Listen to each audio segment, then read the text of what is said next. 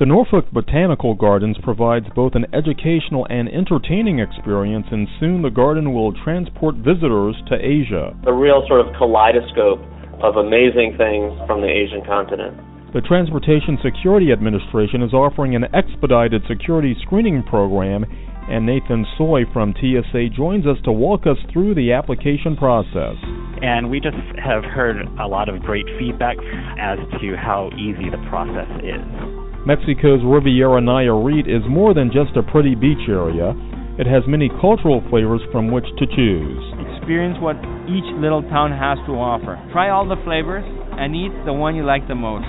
Iron Chef Cat Cora is on a mission to end hunger. As part of our Best of series, we'll share an earlier interview with Cat as she prepared to embark on a disaster relief tour.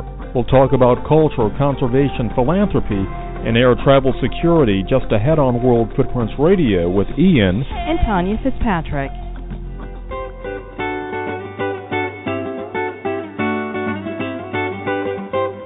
Later in the hour, we'll talk to Iron Chef and television personality Cat Cora about her mission to end hunger and offer disaster relief.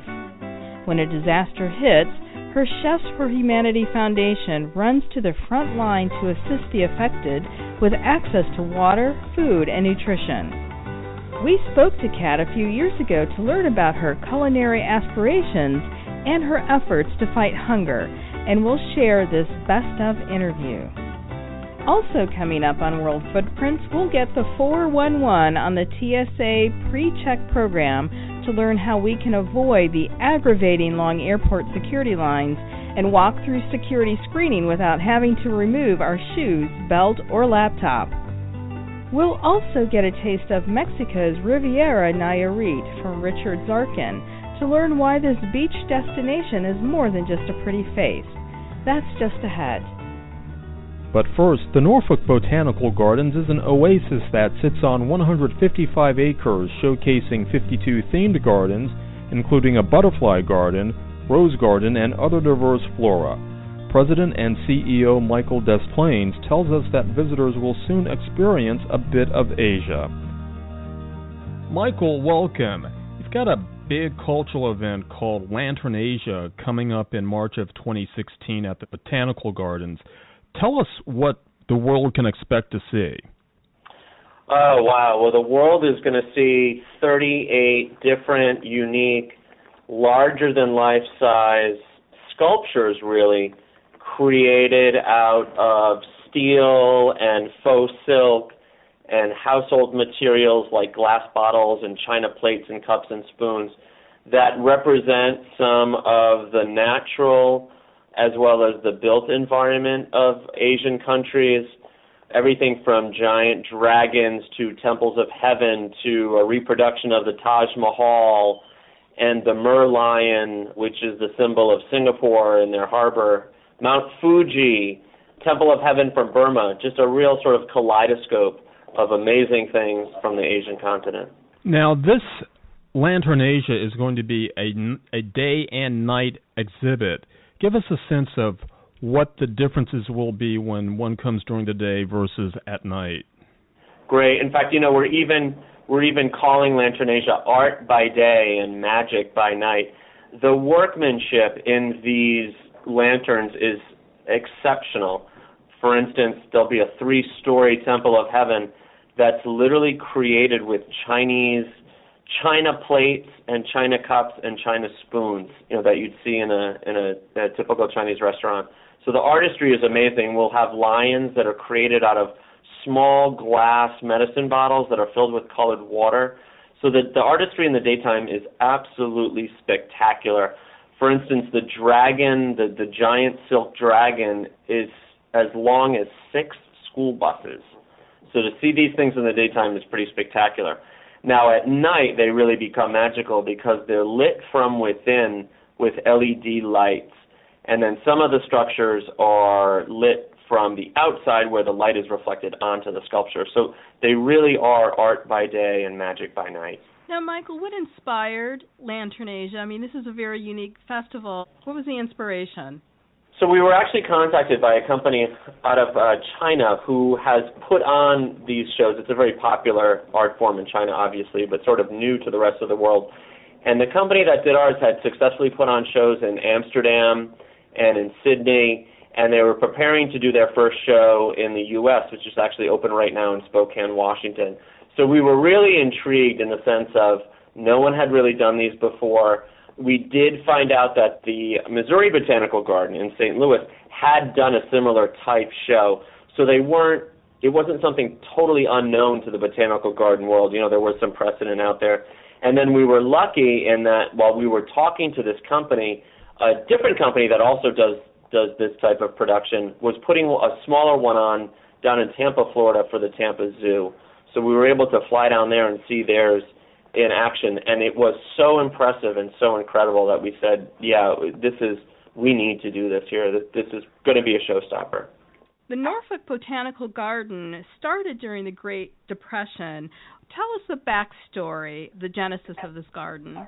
It's a great story. It was started as a Works Progress Administration grant proposal. They basically, the city said, hmm, why don't we apply for a WPA grant to get some money to plant a bunch of azaleas and create a park, if you will, around azaleas. And when they bloom, it might become a tourist attraction, or you know, it would bring people and money to the city to come see them. So they were successful. They received about seventy-five thousand dollars from the government at the time, and they hired over 200 unemployed African American women to clear what was essentially swamps to plant the first azalea bushes that would eventually grow and become the azalea garden and what would now become over 75 years later the 175 acre Norfolk Botanical Garden. Why azaleas? Good question. I think because they're they're a plant of the south. We have acid soils here because of our pine, so I think they would do well. You know, there was no major collection of azaleas really anywhere. I, I, I it was, you know, at the time and they were pretty inexpensive plant too. So I think at the time it was a smart, it was a really smart choice. Now, of course, our collection is massive and covers much more than just azaleas. In fact, within our 175 acre botanical garden are 50 different themed individual gardens. Now, within those themed gardens, how many plant species do you have? Oh God, you had to ask me that question. Thousands, I would say. Our taxa is probably mm, I want to say over 2,000, but my horticulture director would know better. He's actually away at a conference right now, but he would definitely know. But certainly way more than the original azalea 75 years ago.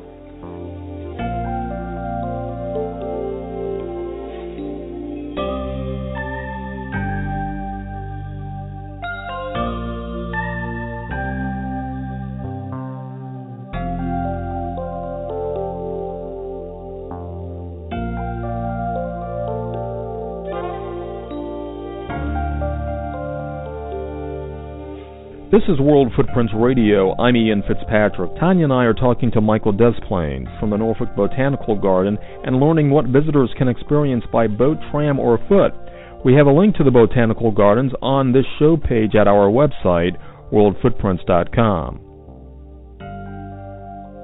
How many folks does it take to maintain this this botanical garden? We have about it fluctuates during the year depending on the season. So we'll obviously we'll hire more folk in the spring and summer when we need additional help. Also, we'll hire more around the holidays. We do. We're in our 20th year of doing a, a massive holiday exhibit called Garden of Lights. So we'll, we'll bring in more people for that. But it, anywhere from 75 to 100 year-round employees. Well, and speaking of the the events that you have, the botanical garden is a year-round garden, is it not? Correct. In fact, we are open every single day of the year. The two days that we're closed, Thanksgiving and Christmas, we actually are open that night for our holiday display. So technically, we never close. I know the garden has hosted a number of dignitaries over the years. Who has been some of the most or more memorable guests? I'd say our most recent dignitary was the the keynote speaker for our 75th anniversary was Maya Angelou, which uh, you know again going back to the history of the garden, it was just a perfect selection to have her uh, come and speak. Um, we've had several presidents visit since NATO arrived in the 60s to be headquartered here in Norfolk. We've had quite a few of the generals and commanders of NATO who have had uh, daughters take part in our what used to be the Azalea Festival. It's now NATO Festival. So Eisenhower, Jimmy Carter swung by when Air Force One was at next door at the airport and walked over to visit the garden. We've we've had a lot. And speaking of the airport, you're in very close proximity to the airport of Norfolk. Is there a shuttle that goes between the airport for, say, somebody who's on layover who may want to visit the garden?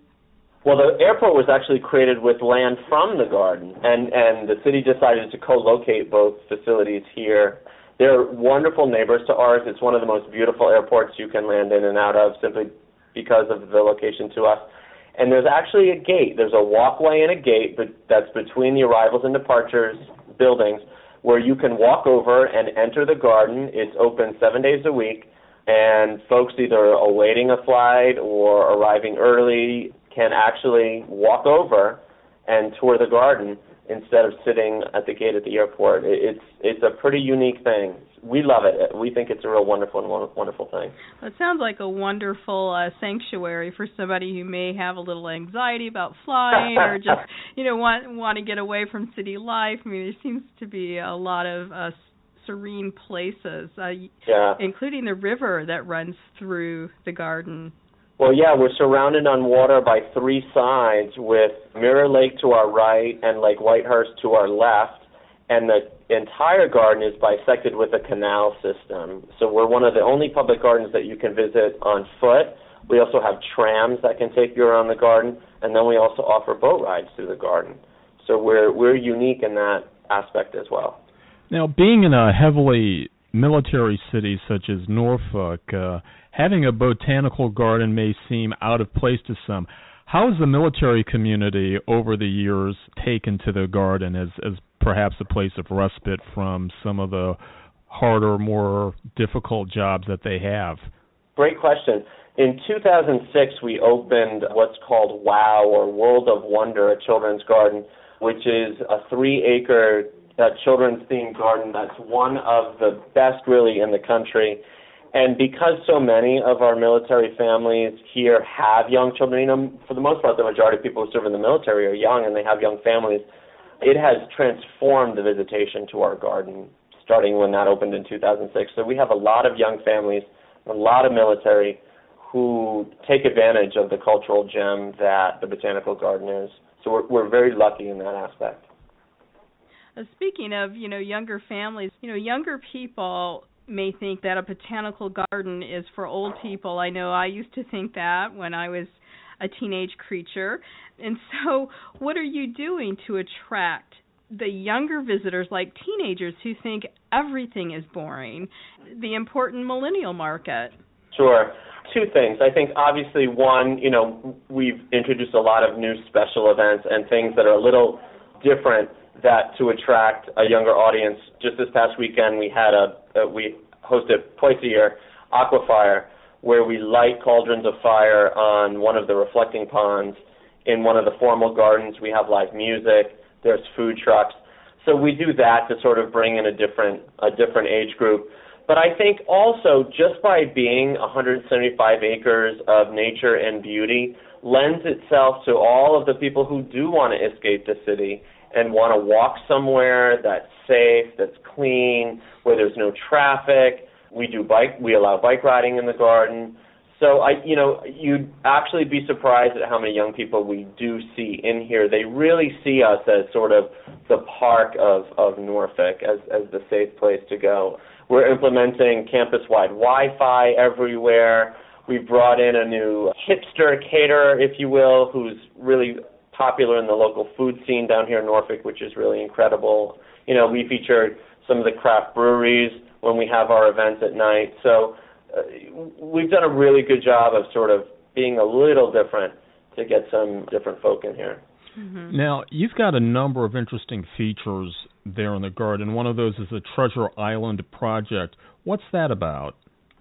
Treasure Island was a long time ago. It was a little island in one of the ponds that in the 60s you could come visit, and there's a replica of a pirate ship. What we and that that doesn't exist. That was a long time ago. What we do have now is, as part of a temporary exhibit a few summers ago that was incredibly popular, is we have a giant sand pile that has pirate flags and ship motif and and different things for kids to climb and play on. And it's huge. I jokingly call it the world's largest pile of sand. We let kids dig there and play and roll around and even the furniture is you can move it and sort of create your own spaces so that's sort of become our new sort of the treasure island of the 21st century, if you will. Gotcha. So, what are some of the other features and attractions you have in the garden? I mean, on 125 acres, you have to have quite a lot of offerings. I know you have a butterfly garden. Or... We have a great butterfly garden and a butterfly house. That was also a temporary exhibit at one time, but that was so popular that we have now kept it and it's it's open every summer we have an incredible native garden that's actually a board, an elevated boardwalk that goes out on a peninsula around some of the water here. We've got an amazing visitor center that houses not only a spectacular reception hall for weddings and events that overlooks our rose garden. We have one of the largest rose gardens on the entire East Coast. It has an entire education wing. We offer classes in cooking and Tai Chi and art.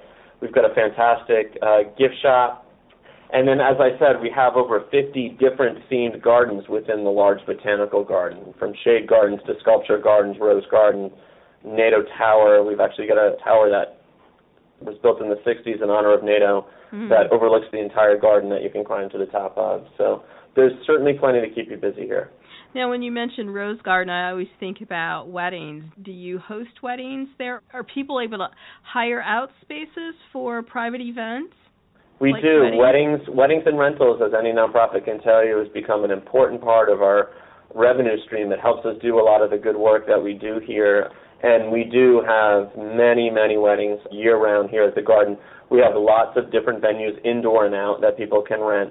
We also have, you know, smaller dinners or luncheons. We have a lot of nonprofit groups, civic leagues, plant societies that hold meetings and events here as well. So it really is, in a lot of ways, a, a community gathering place. Wonderful. Now, Michael, uh, what is your website and your hours of operation?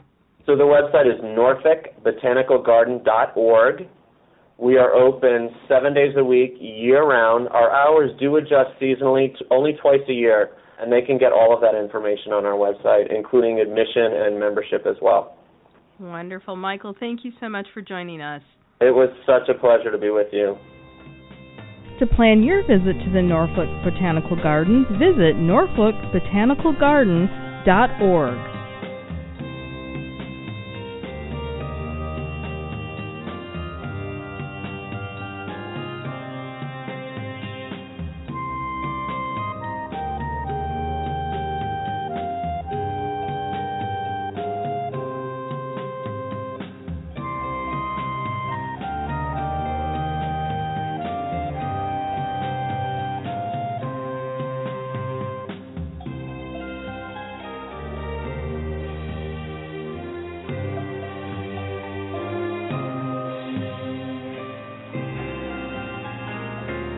In this destination quick hit, let's head to Birmingham, Alabama to speak with our good friend Vicki Ashford. What would be the first chapter of our Birmingham story should we visit Birmingham again? The first chapter would be that there are very, very diverse activities in Birmingham. Um, we have a food scene that that just beats everybody else's food scene. We have this is the year of Alabama barbecue, so we would definitely get into the food scene in Birmingham. It goes from um, the white linen tablecloth down to the mom and pop restaurants. So you got all different types of dining in our area. So I would encourage people to come in and take a bite out of Birmingham.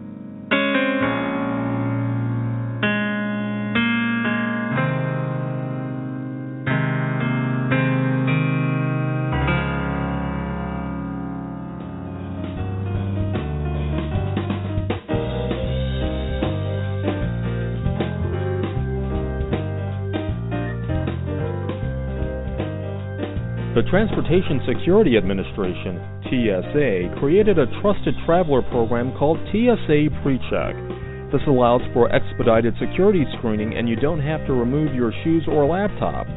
As frequent travelers, we appreciate the time the TSA PreCheck has saved us, so we invited Nathan Tsoi from TSA to explain the application process and address some common misperceptions. Nathan, welcome. Thank you.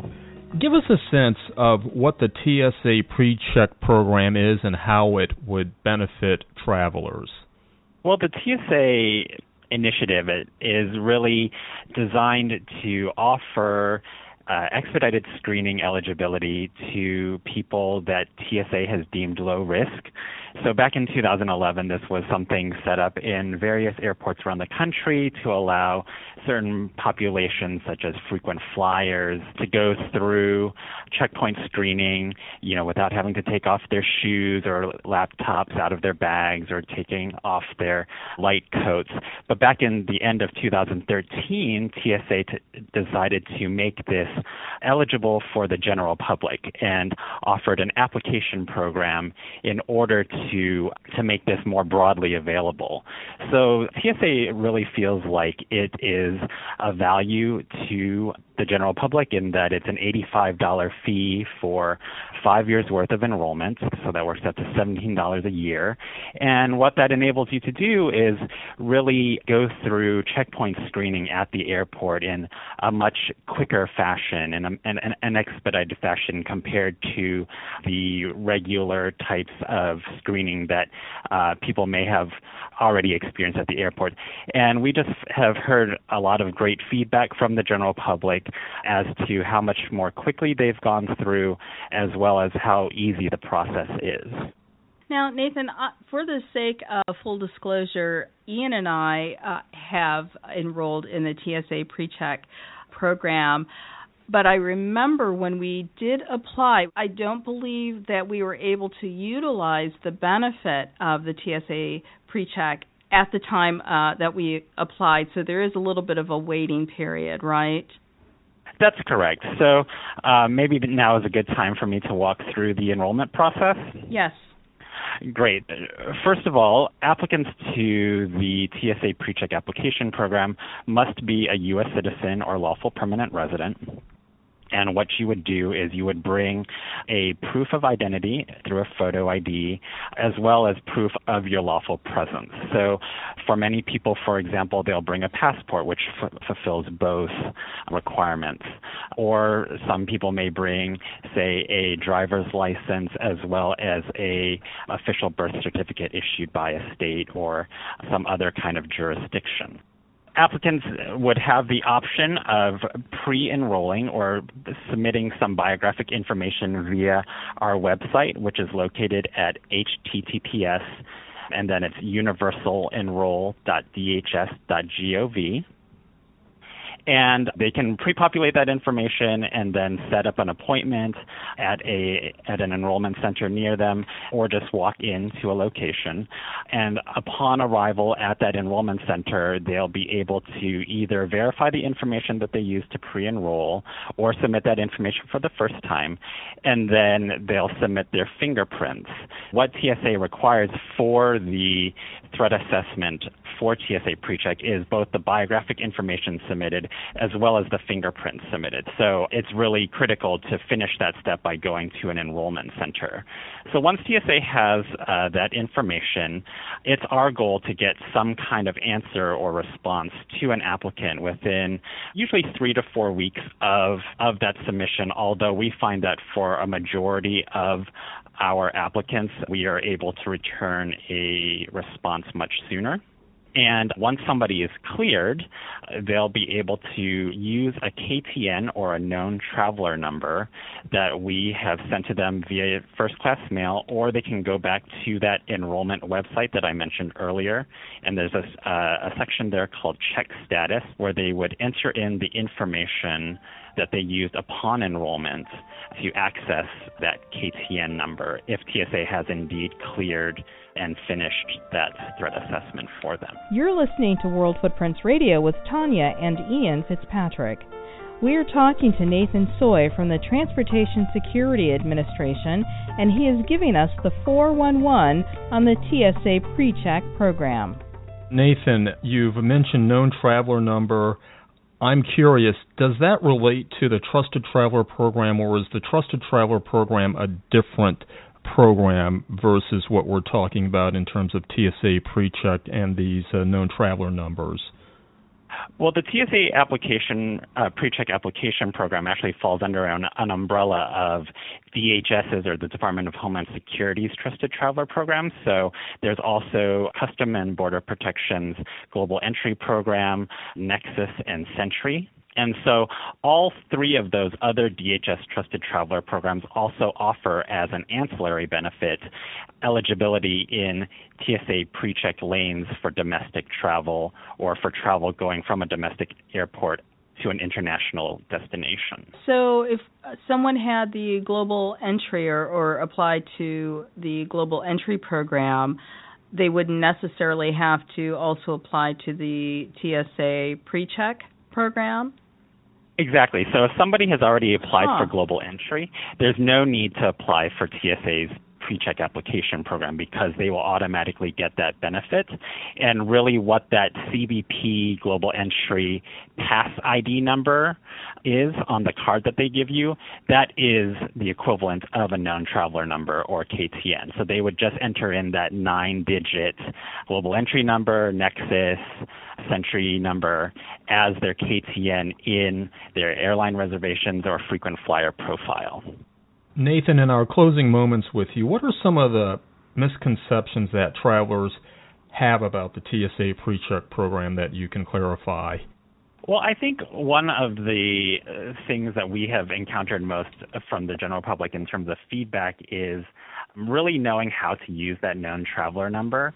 It's really important for the public to know that the way that they have applied through our program, or really through any program that offers the TSA PreCheck eligibility, is to enter in their name on a flight reservation or an airline profile exactly as it is upon their enrollment. So we know that there's a lot of maybe like if you went if I went by uh, if I enrolled under Nathan, but then I usually fly under Nate, I would have to put in Nathan into my flight reservation or airline profile. And that also pertains to the dates of birth as well, as well as gender. So we want to make sure that all of that information is consistent. Mm-hmm. And um, the other thing that we've also come across that would be helpful for applicants to know is that the, the documents, if they're providing more than one enrollment document, names and information on uh, more than one document have to be consistent and equivalent to each other. It's really important if you don't have documents that have matching information uh, to provide some sort of document that links the change or that shows the progression of why one name doesn't match another, such as like a marriage certificate, divorce decree, name change document issued by a court or something like that. So I think those are really kind of like the common pitfalls and um, some of the common problems that we've experienced in the application program. Nathan Tsoi of the Transportation Security Administration, we thank you for being with us today on World Footprints. Well, thank you very much for having me. It was a pleasure. To learn how to apply for the TSA PreCheck program, visit tsa.gov or visit this show page on worldfootprints.com for a direct link.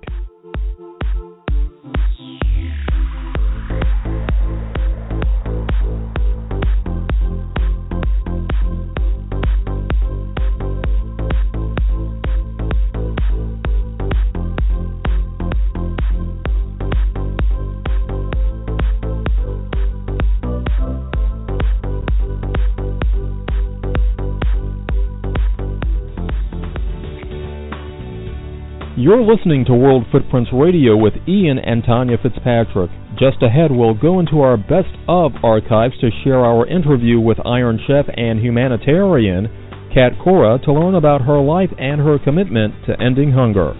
But in a moment, we'll travel to Mexico's Riviera Nayarit and visit the coastal area that sits just north of Puerto Vallarta. If you want more travel experiences beyond this radio show, visit our website worldfootprints.com. Mexico's Riviera Nayarit provides a backdrop of endless golden beaches, many of which are certified as eco friendly by the Mexican government. The 200 mile stretch of lush vegetation, emerald green mountains, and animal species also boasts 23 different coastal towns. Having just returned from the neighboring Puerto Vallarta, we had a chance to learn more about Riviera Nayarit with Richard Zarkin at the Travel Media Showcase. My name is Richard Zarkin, PR manager for the Riviera Nayarit Convention and Visitors Bureau. Riviera Nayarit is located in the Pacific coast of Mexico, which is in the middle of the country, right starting at Banderas Bay. We are the northern neighbor of Puerto Vallarta, Jalisco.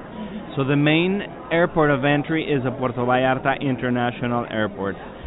It is a coastline of 200 miles with 23 different coastal towns that is what makes us different than other beach destinations in Mexico. This coastline has like an ice cream store. You go there and have 23 different flavors to choose from.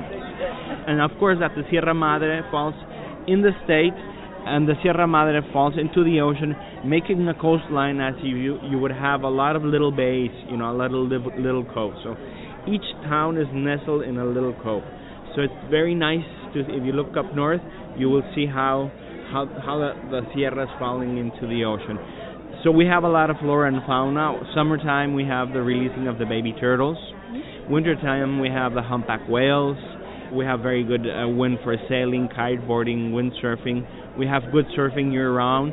Winter in the south, one of our most famous towns is Sayulita, which is a surfing town.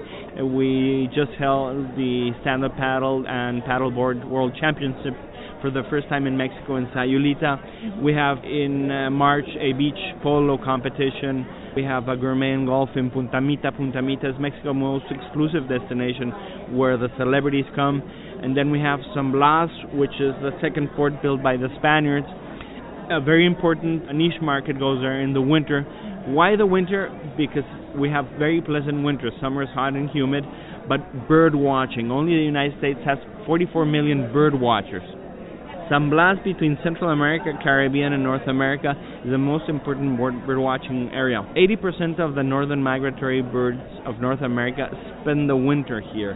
It's a very important ecosystem. With the release of the, the baby turtles you talked about and the bird watching, is it safe to assume that the purpose for Nayarit is conservation or that there is a strong conservation mission? Yes, we have seven UNESCO uh, wildlife reserves. Our mangrove area are also a, a, a wildlife reserve, and the Mexican federal government started a program of certifying beaches uh, a couple of years ago. There are 31 certified beaches, and Riviera Nayarit has 10 of them, so we are the destination with the biggest certification. We also have a Blue Flag beach, and we have the first marina in Mexico certified by, by Blue Flag, and Blue Flag certification is the World Tourism Organization. Then there is another organization in Australia called EarthCheck, and what they do is they look at uh, destinations at development to see that they have sustainability, protection of the environment, and our Nuevo Vallarta area, we submitted it to be an EarthCheck uh, certified, and of course the marina. And we do promote because not only the tourists uh, want to see a clean and protected destination, we, as the people of Nayarit, we want our destination to be clean and protected. And a little over a year ago, in one of our communities, the local people started a beach cleanup every Saturday. One community started, and now we have 13 communities that every Saturday do beach cleanup. And that is good. Why? Because they're promoting the culture of protecting their environment, teaching it to the kids, and teaching the tourists that if we're have we have a clean house, we want our tourists to keep it clean. Mm-hmm. So it makes a nice circle, and, and as a tourism board, we promote that. We do press releases. We spread the word around that is important. This is World Footprints with Ian and Tanya Fitzpatrick, and we're talking to Richard Zarkin from Riviera Nayarit about conservation and the area's history and diverse offerings.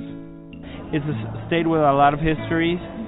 The city of Aztlan and the Empire of Aztlan was located in this part of the country.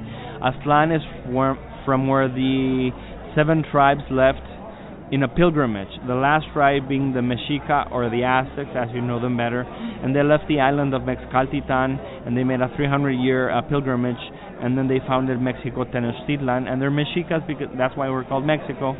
But San Blas, uh, it was a second port built by the Spanish colony in 1768 for two purposes. Avoid piracy because the ships were coming from Fort of San Diego and Acapulco, reaching San Blas and then going to Manila, and the Spanish colony wanted to stop the Russian Empire that was already in Alaska. We have that colonial story. So we have the pre-Hispanic culture, the colonial, the modern, and we have four ethnic important tribes that you can uh, see them in the Sierra Madre, which are the Cora, the Huichol, Tepehuanos, and Mexicaneros. But particularly the Huichol come down to the coastline to work. They do this glass beads and yarn paintings, and we have modern hotels, modern areas, so you can find a very authentic Mexico with modern facilities, with a lot of nature that is protected, very well connected through an international airport. Most of our hotel development is south, yet it is a coast that anybody can go. The adventure traveler we recommend take a car, drive. It's an easy drive. It's a safe drive. You go north, you go out south, and you can stop at each little town you want to visit and experience what each little town has to offer. Try all the flavors and eat the one you like the most. As a local, somebody who grew up there, what do you like to do for downtown? If somebody wanted to travel like a local, how would they travel like you? What do I like to do as a local? I like the quiet, secluded beaches. I like San Francisco very much because it's very calm. But if I want a little more activity, I go to Sayulita because you have the surfers, you have more people there, you have the cool shops. People are scared of, of, of the Punta de Mita area because you have this very exclusive gated community. But outside, you have a town where you can have paddleboarding, surfer lessons, where you can go to the Marieta Islands I I just love the destination as a whole completely. I love San Blas because of the very pristine beaches, because of the nature you find there, because of you can be by the beach and have typical uh, Nayarit gastronomy like butterfly open shrimp, which is called pescado zarandeado, with fresh made tortillas and the fre- fresh made aguachile sauce. So, as a traveler versus a tourist, a traveler is more adventurous the traveler will will read, will want to go where the locals go. Will one he she will not want to be taken in a bus to the hotel, stay there, get back on the bus, and that's it. Go where the locals go. Eat where they eat. Yes, and now you're made me hungry for the food that we enjoyed uh, when we were there. Uh, gracias, Richard, for spending time. Gracias, muchas gracias a ti. To learn more about Riviera Nayarit and to plan your holiday visit there, visit RivieraNayarit.com. We will also have a link to that website on this show page at WorldFootprints.com.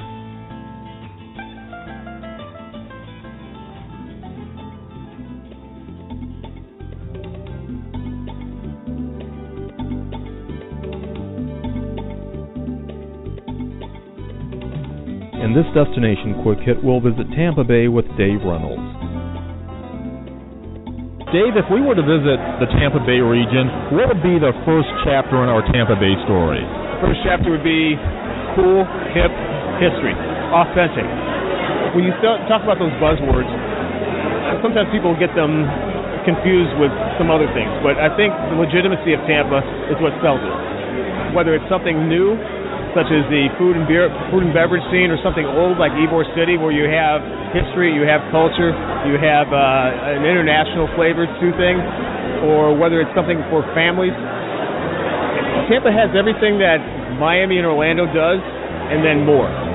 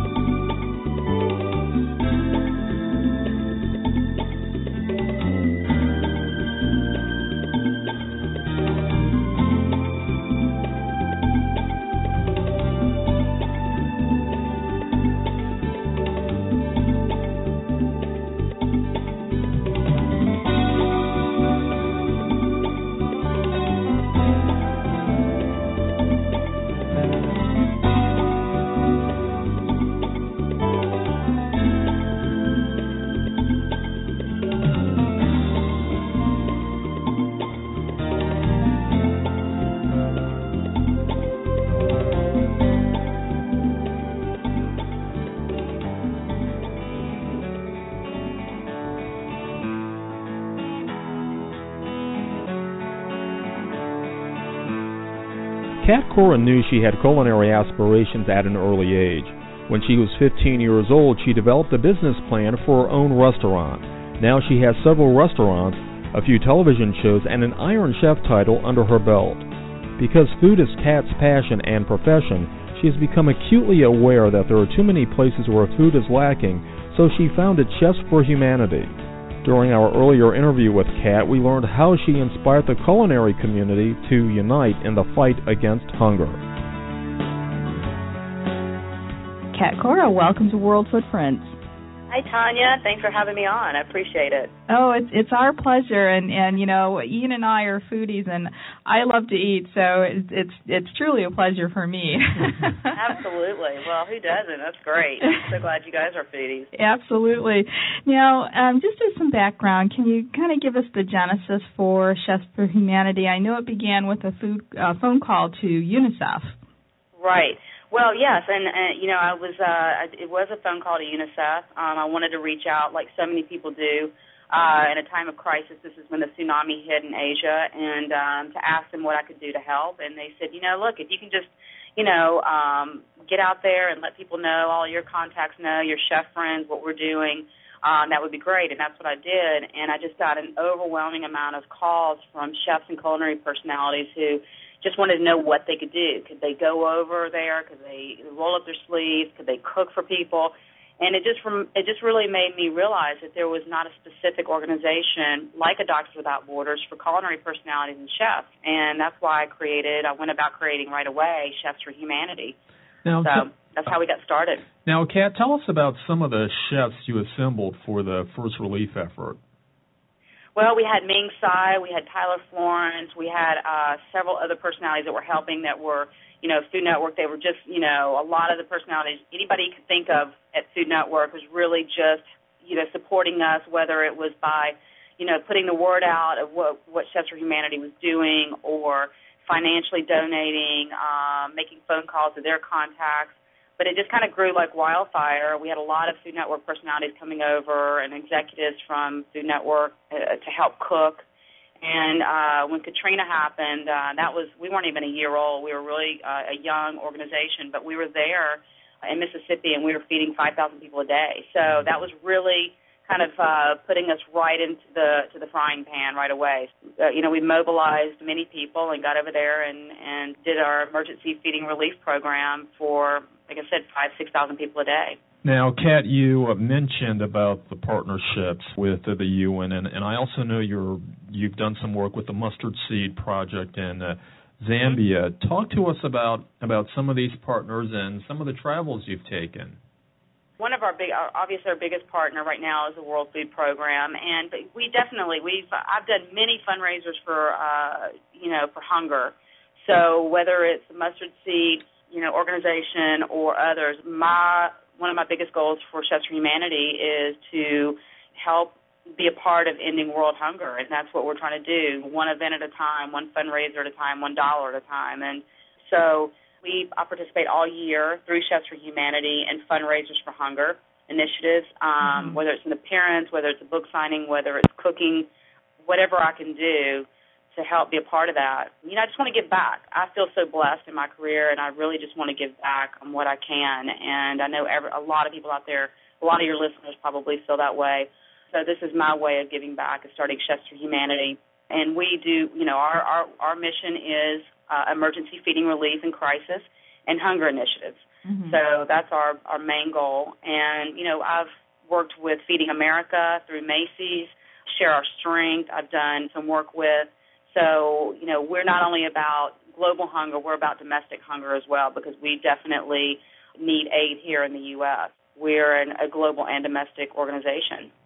And and I know as part of your mission with uh, Chefs for Humanity, I mean there's an educational component as well, and so you actually, in addition to providing emergency food relief, uh, you also educate. And and you mentioned you know your work domestically, and I know here in this country there there is a, an obesity epidemic, uh, particularly among children. Uh, how involved are you in in that in in educating children domestically about nutritional, you know, the importance of nutritional guidelines?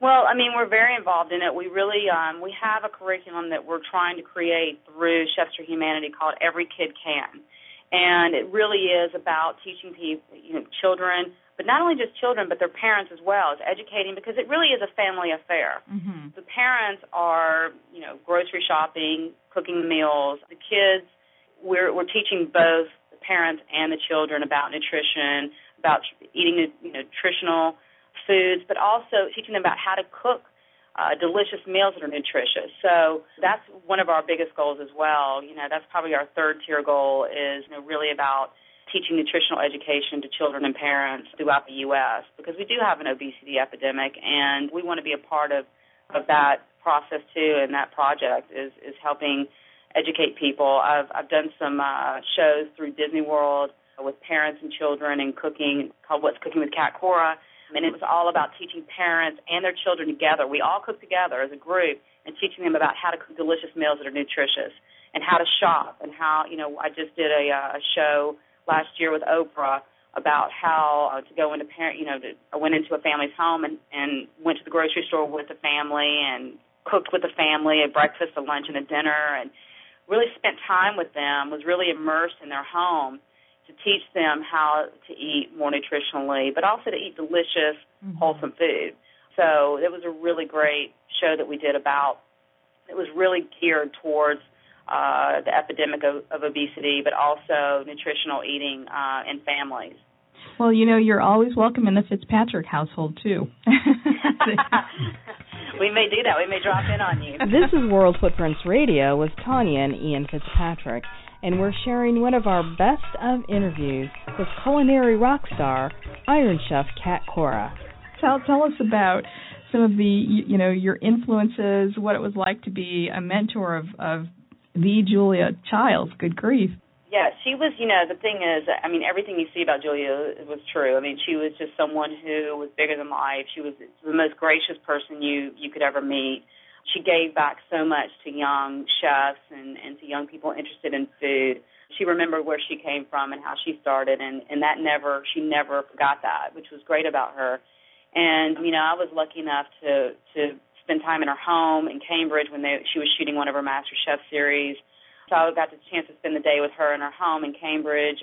You know, I met her uh, first met her at a book signing that she came to in Natchez, Mississippi, and you know, I just had to be there and and she actually took time out from her. I know they had her on a really busy schedule. I can understand that now in my career how when you're when you're on a book tour that, you know, you're on a tight schedule, but she, you know, she actually took time, 40 45 minutes with me and just answered every question, had me sit down with her, anything she could do. I mean, it, and so I was able to tell her the next time I saw her that you know where I'd gone. You know, I had I she had said you really should go to the Culinary Institute of America. It's the Harvard of culinary schools, and I did. You know, I applied actually the next day. I was able to come back around and say, you know, I'm I'm about to graduate. You told me this is where I should go, and now I'm graduating. Yeah. So really, it's just the the times that I was able to spend time with her and meet her. It was really cool, and I've never forgotten that. And so I always pay it forward to other young chefs people who need time to, to ask questions.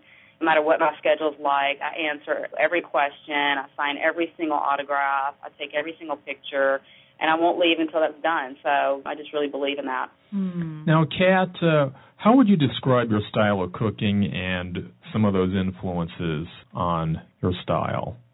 Well, I, you know, before I became an Iron Chef, I would say it was very Mediterranean. I still think that. You know, I trained I trained in France you know, I'm Greek, Greek American. I spent time in Italy, Spain. I love African food and Moroccan food. So I mean, I, I think for me, it really those are some of the flavors that I love more than mm-hmm. more than anything.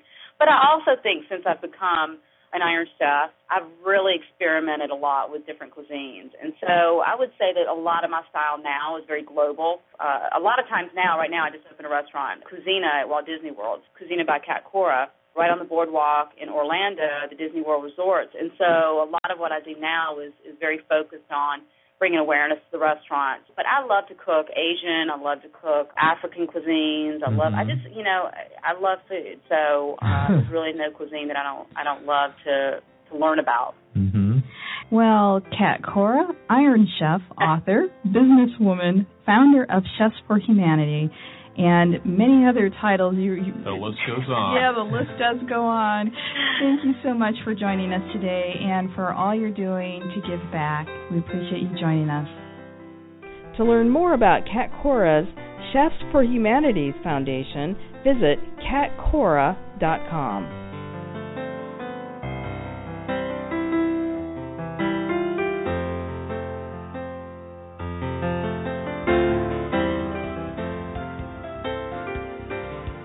Since our initial interview, Cat Cora remains the Food Network's first and only female Iron Chef.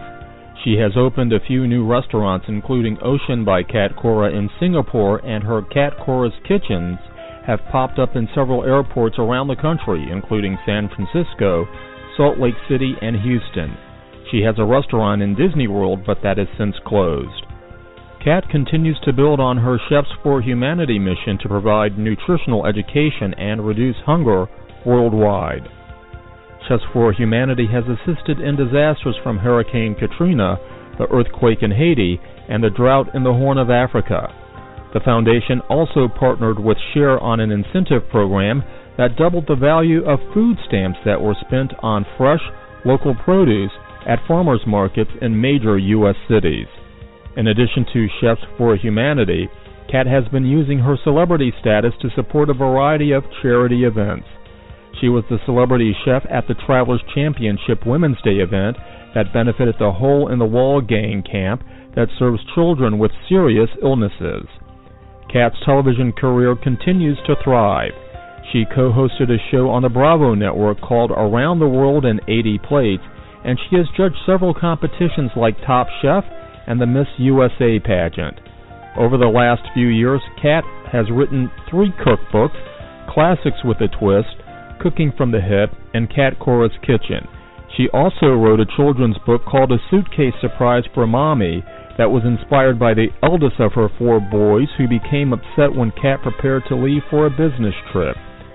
Cat said that she was trying to figure out how to comfort him and herself because she was having mommy guilt.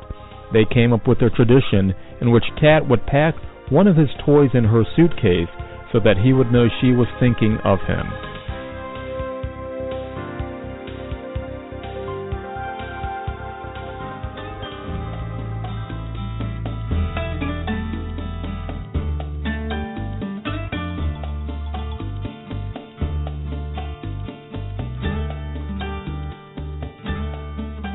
I am so glad that we had a chance to feature the Norfolk Botanical Garden and, of course, our other interviews today. But the Norfolk Botanical Garden is one attraction that I really regret not seeing when I was in Norfolk. I thought, well, we've seen a lot of botanical gardens on our travels, they're all beautiful, but when you've seen one, you've seen them all.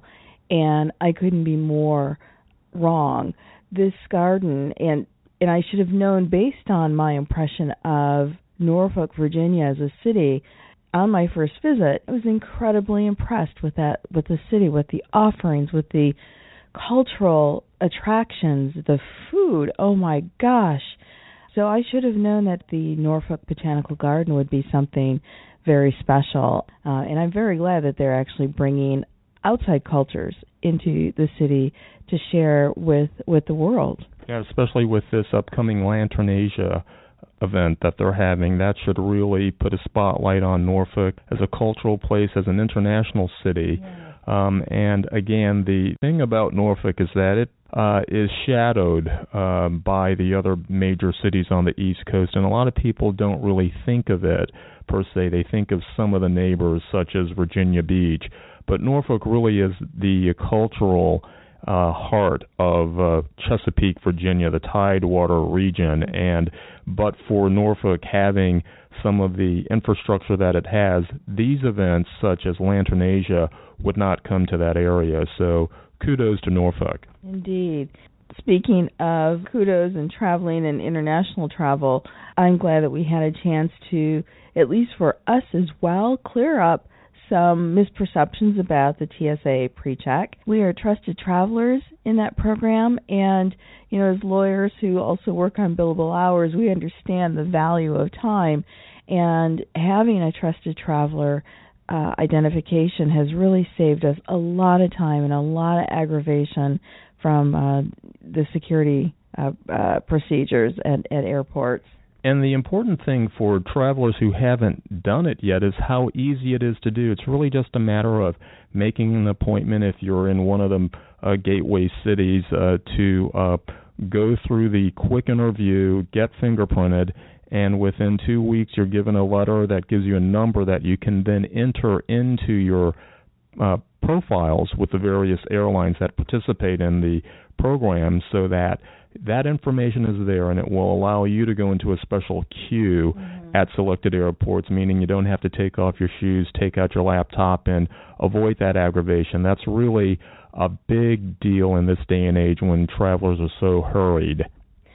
And then, you know, we visited uh, Riviera Nayarit, and actually we were in the area. And, you know, another thing that I'm kicking myself about, dear, when we were in Puerto Vallarta, we had a chance to visit uh, the Riviera Nayarit region, and we chose to visit uh, Tequila, another area in the Jalisco, the state of Jalisco, Mexico.